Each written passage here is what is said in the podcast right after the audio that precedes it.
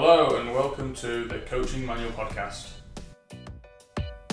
In this episode, we're talking to James Clarke-Reed, who's a performance analysis expert and consultant. He works in the professional game. As a member of Gus Poyet's coaching staff, he implemented one of the most advanced video analysis setups in the country, and he currently advises and supports about 70 professional football clubs in the Premier League and Football League. In the podcast, James explains what performance analysis is, how it fits into the coaching and the learning process, how professional teams gain a competitive advantage through it, and also how grassroots coaches can get started with video analysis without spending tons of money or adding loads of extra work. If you enjoyed the podcast, please let us know on Twitter at Coaching Manual or Google Plus, which is google.com forward slash plus the coaching manual. And remember to subscribe. You can use iTunes or SoundCloud or RSS and you'll get future access to all the podcasts automatically.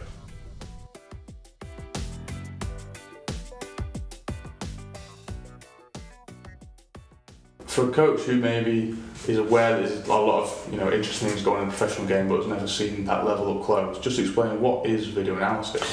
Well, it's a way where you can actually critique about what you've done in terms of performance. So uh, the mainstay of it is when we're videoing um, and, and realizing how we've performed. So that'd be using using a video to watch how we've played, record that, and then feed that back to various people, such as the manager or players or coaches. So, what is the process um, when you kind of go from setting up before a game through to the end of the game? What's what's your role during that period? Right. Okay. So the first thing I think that's different about, say, for example, today what we're doing here is it has to be shot in a way which is feasible for coaches to look at in a, in a, in a football sense. So we shoot in a very wide angle. With that, it basically means that we can then do exactly what I said, look at it in a, in a coaching sense, but critique it in a better way. So I'll get there early, I'll set the camera up, I'll make sure that it's a wide angle, I'll make sure it's then fed up into a, into a, a laptop software wise, and then from there, what we'll do is be able to capture it and then feed it back, like I say, afterwards. And when does that feedback tend to happen? Well, it depends really. You may you may run down at half time. Um, I've had situations where I've been called on my phone and then been asked to talk something through in game, like for a goal, who done this. So you'd have to carry on recording and then go through the software, which is quite difficult. Um, but and then feed that back down to the coaches on the bench. Um, now that's allowed, so it doesn't fall outside the, the football league rules or anything like that. So it's quite good, really. But mainstay would be, I'd say, the end of the game, mm. post match. Yeah. So how does that feed into, say, the manager's post-game team talk? Well, yeah, massive. I think the first thing, in my experience, that you'll find, not so much at Cambridge uh, at the moment, but with uh, my other experiences in football, is the fact that you'll get the manager before he really goes into any great depth looking at the laptop. So he'll have his, his post-match sort of team talk. He'll go through that process and then he'll have a look at the laptop. Mm-hmm. Now, what that does, it gives him the opportunity to know exactly what's happened before he'll go and speak to the press Maybe he'll even speak to the chairman because normally that phone call happens after the game as well, um, or directors, etc. Um, but most definitely before he really takes what he's seen and then builds upon it through opinion and, and press, etc. So he he uses it to, to really build up on what he's thinking, just to back himself up, save himself embarrassment almost obviously that's in the professional game. Um, does it is the footage then used sort of throughout the week, or is it a very sort of short time period quick? No, no. It's it, I would say it's got fixture to fixture longevity, but it's still something that's quite important, especially when you're feeding that back down to youth players or reserve team players, because essentially you're profiling how you play. So perhaps you know, I worked at Brighton Hove Albion as well, and we would have a look at Liam Bridcutt, but we would have a look at his clips from the start of the season all the way through. Um, and that would be looking at how other midfielders in the youth team can watch him, how he plays, and then replicate that because we have the same style throughout. So it's got its uses, but I would say for a manager, looking at how his team has performed this week by week. Yeah. yeah. What about from a developmental standpoint? So if you're working with maybe younger age groups from 21s, maybe even down into the academy for clubs that have the facilities, how does analysis play into that development pathway? Yeah, I mean, massive. I mean, we haven't even spoken about the other element of analysis, which I think is a key thing, which is the statistical side of it. Now, right. you know, when you can combine the two, which is where you're looking at what you're saying, which is profiling and being able to sort of stipulate what you should be looking for in a, in a player, such as you know if you've got a left back that's really really performing at the club, can you then look at the youth player um, that's seven or eight years younger and see if he's on the same pathway? So to try and sort of see the route from uh, an under 14 right up to a senior pro and analyse that in a way using performance analysis and video and statistics yeah. is key. That's where that comes into the youth part. Well, let's just go back to the statistics point then, because uh, it's obviously you see on screen, oh, this number of passes in the game, or this amount of distance run, or like where do those statistics come from? Is it a human? Is it computer? Well, it ranges really. So you've got you know external suppliers, but I think a good way of, of doing it is to keep it in house. Um, now, you're always going to find if you're looking at certain things, if you keep it within a coaching group and within a within a club, it becomes easier because it's easier to quantify certain things and understand what certain things are. So, um, you know, the, the, software that we used when I was at Brighton and I still use when I'm using at Cambridge, we use that to provide statistics which are feedback in, which is Sportscode. So that's a that's a way of, of getting that into the, the staff. Yeah. How do you decide which statistics are the most meaningful? Well, that's exactly you know what I'm saying because I think with uh, if you, you could get statistics from anywhere, but the key thing is is understanding what your coaching group wants because if you're working with a manager like Gus Poyet who wants possession and retention, then big things are going to be number of passes, areas, possession.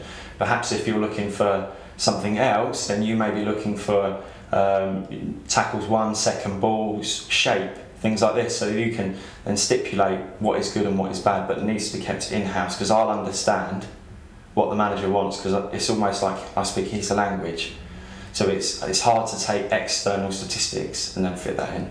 So it seems like it's kind of an intersect between sports science and coaching. You need to have the skills from kind of both forums for it to work. Absolutely, really yeah. I think uh, from my education and then coming through, I think the thing that I combined was my coaching background and my analysis setup. So they were important to go together, but I think it's absolutely critical that you have that coaching philosophy alongside your analysis brain mm-hmm. as such because you, you need to you need to deal with coaches, players who speak the coaching language. So you can't go in with your just an, an analysis language, where you may be stats heavy. You need to try and melt the two together. So you need to understand that part of it is critical. Is there still some resistance to the use of technology in the professional game? Is that kind of Um, no, it's still there. It's still there, but I think it's slowly but surely, with generations changing and technology be, becoming more part of our life, um, and etc. So it's it's I think as a whole changing, which makes it easier for analysis, slowly but surely. But yeah, you get some resistance. Yeah. What are some of the objections that you do face? I mean, if you go in and you have to kind of maybe twist an arm or convince somebody the value of it, how do you kind of sell the analysis process to them? One of the things I've heard coaches and, and certain people in football say is uh, analysis is paralysis. So they'll say, Are you looking at it too deeply? Which I think is key because the moment you start to use video and complement that with statistics, is the moment you answer that that query really and you say no that, that's not how it is. Whereas i can see where they're coming from when they say analysis is paralysis because if you go in with too much statistics mm-hmm. and you try and answer the questions of football using statistics only you miss the bigger picture which is where they're coming from. So i agree. So stats heavy great caution. But when you're actually supplementing the coaching process with analysis protocols then you you you know you, are answering their, their criticism straight away. Yeah. Just let's go back to the academy setup mm-hmm. then. Um, is it a very coach-led process, or is it a um, sort of sports science department-led process? Or Is it player-led process? How do they all feed into this? Well, it, it, ranges really. I mean, now with um, the elite player performance pathway um, and, and how that's been implemented in there, it's um, it's it's changed. However, it's still varied because analysis departments are very different in how they approach things. You may have people that are very isolated. You may have people that are very coach orientated. It really just depends. Um, but I think the key thing is now with the change over the last season is that there's more transparency between coaching principles and analysis targets. Mm-hmm. So it's easier for now coaches to go, I want to look for these things, and analysts to go, I understand these things because we've got we've got that that balance between the two, getting there anyway. Yeah. Could you give an example um, of how video directly feeds into maybe a development of a skill or development of an idea? Um, well, I think a good example is looking at it where you you can critique how a player's performed. Now, the thing with video analysis is, and, and the beauty of it, is that you can analyse as long as you understand a very very subjective skill. So, we talk about good midfield rotation as an example. Um, you can't really quantify that unless you understand what that is. But you can use video analysis to then back that up. So you can say, yeah, there were seven example, seven examples of great midfield rotation. Here's the examples. Here's the bad ones. Because you've got that, because you've done the analysis via video, you can then quantify it, and then you can then take that to the coaches. And that's a good example of, of, of a critique that may be used in, in the academy process, because that would be a target for youth players to look at, set by their coaches that the analyst has helped facilitate. So it feeds into, um, I guess, setting the setting the picture in the player's mind. Is that Absolutely. Kind of idea of it? Yeah. I think visually is the key way of learning. It's as simple as that. So it doesn't matter how you're going to then project what you've got. If you can back up whatever you're saying in a visual sense, whether you've had 222 passes, you know, you may want to show some examples of them good phases of play with the passes, because that's going to back up what you're saying. Because the visual sense is key. Mhm. You know, it's, that's where we learn, and especially people in that environment who are who are visual learners by research. Yeah. Is it difficult for players to make the link from a wide overhead shot to kind of their own personal perception Yeah, of the pitch, do you think? It's a great question that because it really varies. It's you'll find some players are um, keen as mustard to have a look at their wide angle, and they really, really do appreciate it. I worked with some pros at Brighton that would uh, be astonished. They'd be like, "I can't believe I've got so much time." But then they'd go, "But I haven't got any time because looking at it at wide angle, it looks so easy." But when they're down there, Mm. it's not. Mm. So we would we would range and vary what we would do. So we would facilitate another camera angle uh, uh, in the analysis process, and then provide that as well, and, and combine them. We actually had four or five in the end of Brighton, which we could then critique different things such as goalkeeping performance in terms of position, perhaps front movement, complete shape, certain areas through different camera angles. But yeah, very different. Yeah, you get certain people that were like, I want to see it really wide, and other people that would say, I want to see just me on the ball, such as a, a broadcast angle. Yeah. Yeah. I'm with you, I'm with you. So we'll come back to the grassroots in a few minutes, but just to finish off on the professional setup, if you could have your kind of ultimate wish list and you know budget was no issue, maybe you work at Man City or Chelsea or someone like that, how would you set up the video analysis process at that club? Yeah, well, I think for me, in my experience, I think one of the key things is empowerment. So, what we've done well at Brighton and developed, and what I'd like to develop at Cambridge along the way as well, is the fact where we can give the coaches the tools the analysts have. Now, I think the key thing is the analysts aren't then scared that they're going to lose their jobs or they're going to lose emphasis. If anything, they get more because the management, coaches, manager, etc., realise how difficult, how intricate the job is. So then what they do is they have more of a respect for the analyst, and then there's a greater relationship that builds off that. So for me, I would be empowering the coaches and the manager with the same tools that I would. That would be my uh, ideal scenario for sure. Yeah. Why do you think? Um, why do you think coaches aren't maybe more proactive in seeking out ways to find an advantage? You hear about sort of say Team Sky or the British Olympic cycling team have these marginal gains. Do, do you feel like when there's so much money in football, there should be more of an attitude towards when I'm going to find that extra one, two percent? Yeah, I think it's changing. To be honest, I do think it's changing because I think we've got um, a, more of an appreciation for lots of different disciplines now in um, in football across the board, not just professionally, as we go down as well. An understanding of you know fitness levels, um, conditioning. Um, in, in, that sense, and also sports science uh, and performance analysis, you know, across the board. So, I think that part of it is definitely developing. Um, however, you, you do find that it's the same mentality as what we spoke about in terms of technology. I think you'll find that you just have that little bit of resistance because people are scared of the unknown. Because I think it's so fierce as an industry Mm. that people don't want to be like, well, I don't actually know about that to show weakness because you need to be strong, seem to be strong. Yeah. So you have to to implement things. It's very difficult. You have to do it in the right way. So that's the top end. Obviously, a lot of the coaches who listen to this and who uh, visit the coach manual work at the grassroots area. Mhm.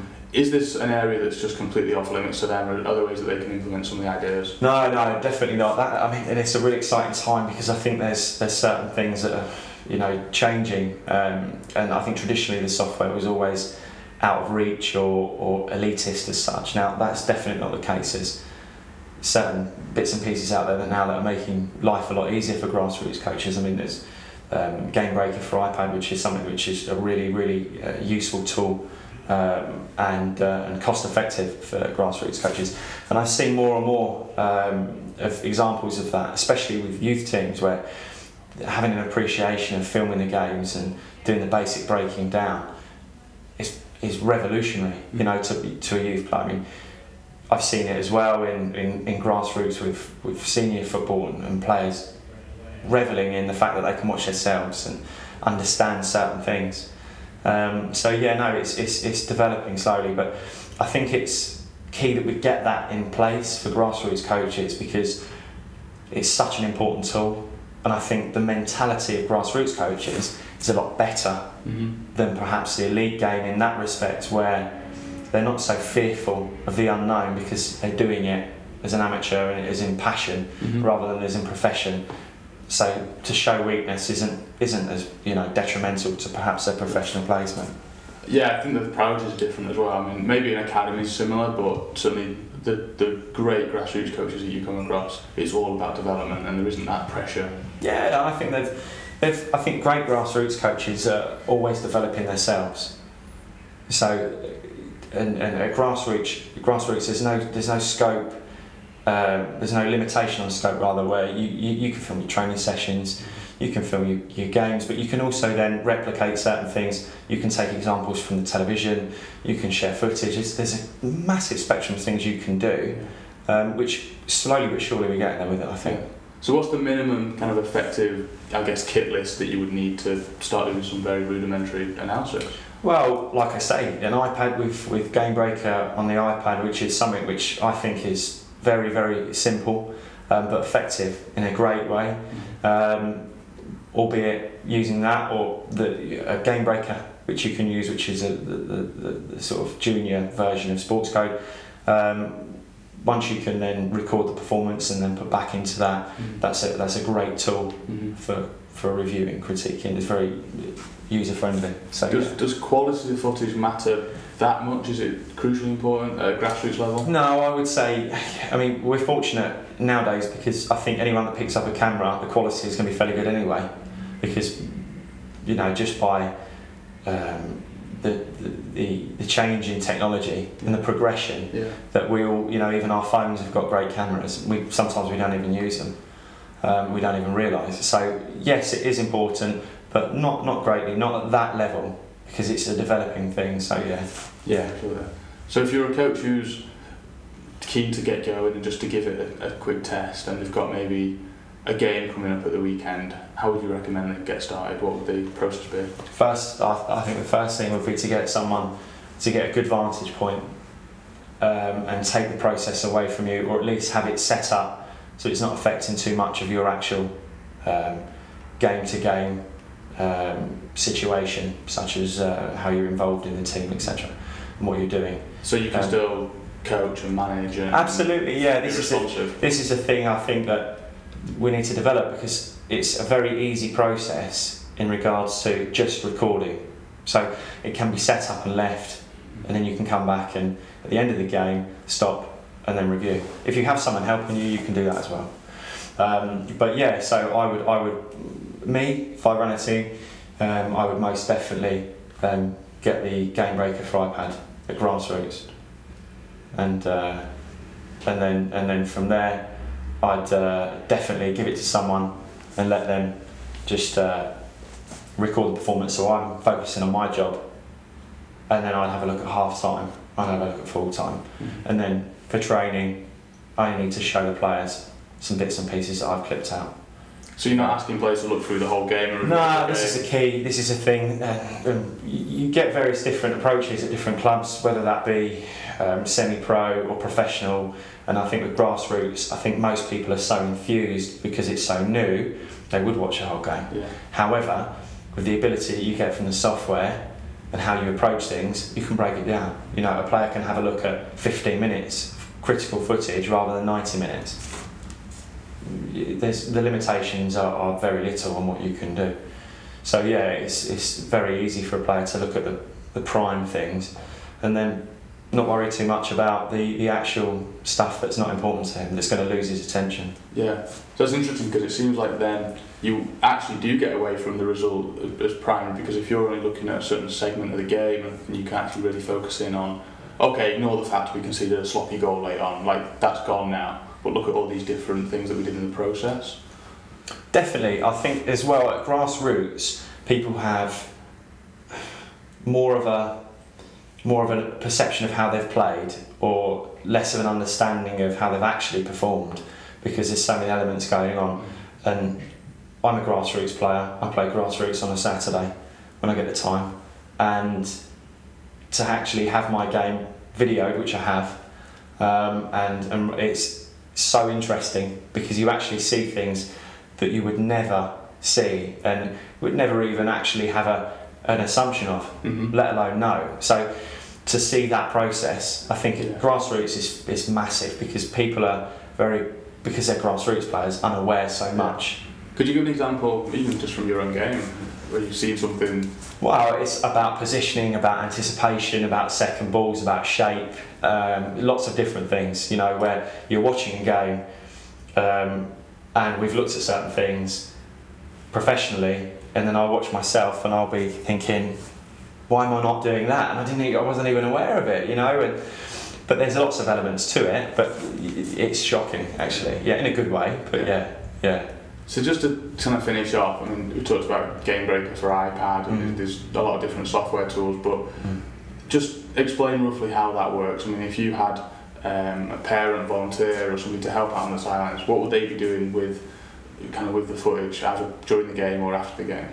Well, in a, in a sense of if I was the manager and I was doing it, then they would be able to record the game using the software, add certain elements to it in there if I'd set them up, such as goal conceded, uh, shots, crosses, second balls, we could actually have a look at them um, and then go through that process. So I would do it as a post match review, but we can certainly do stuff like that at half time mm. and at full time. I think it's a great tool for that part and f- just to have it on an iPad if you're going to do it like that, or to have Game Breaker and actually capture it through a camera. It's great. Yeah, great. Last one, just to finish off with. Um, if you could put an iPad in the hands of sort of every grassroots coach in the country and they knew how to use software, they were using it as a part of the process, what kind of impact do you think that would make? Oh, massive. Really, really, really big. I think it would probably be the most single thing that would speed up the whole process in our grassroots development in the country. It, it, it's that significant. And I think what's incredible is that I don't think it's that far fetched. I don't think it's that out of reach because to be able to critique your performance, whether it be grassroots or elite, is massive. And there's there's patches and holes in elite and grassroots where people don't do that. But at grassroots, to be able to do that at that level, it would make a significant difference.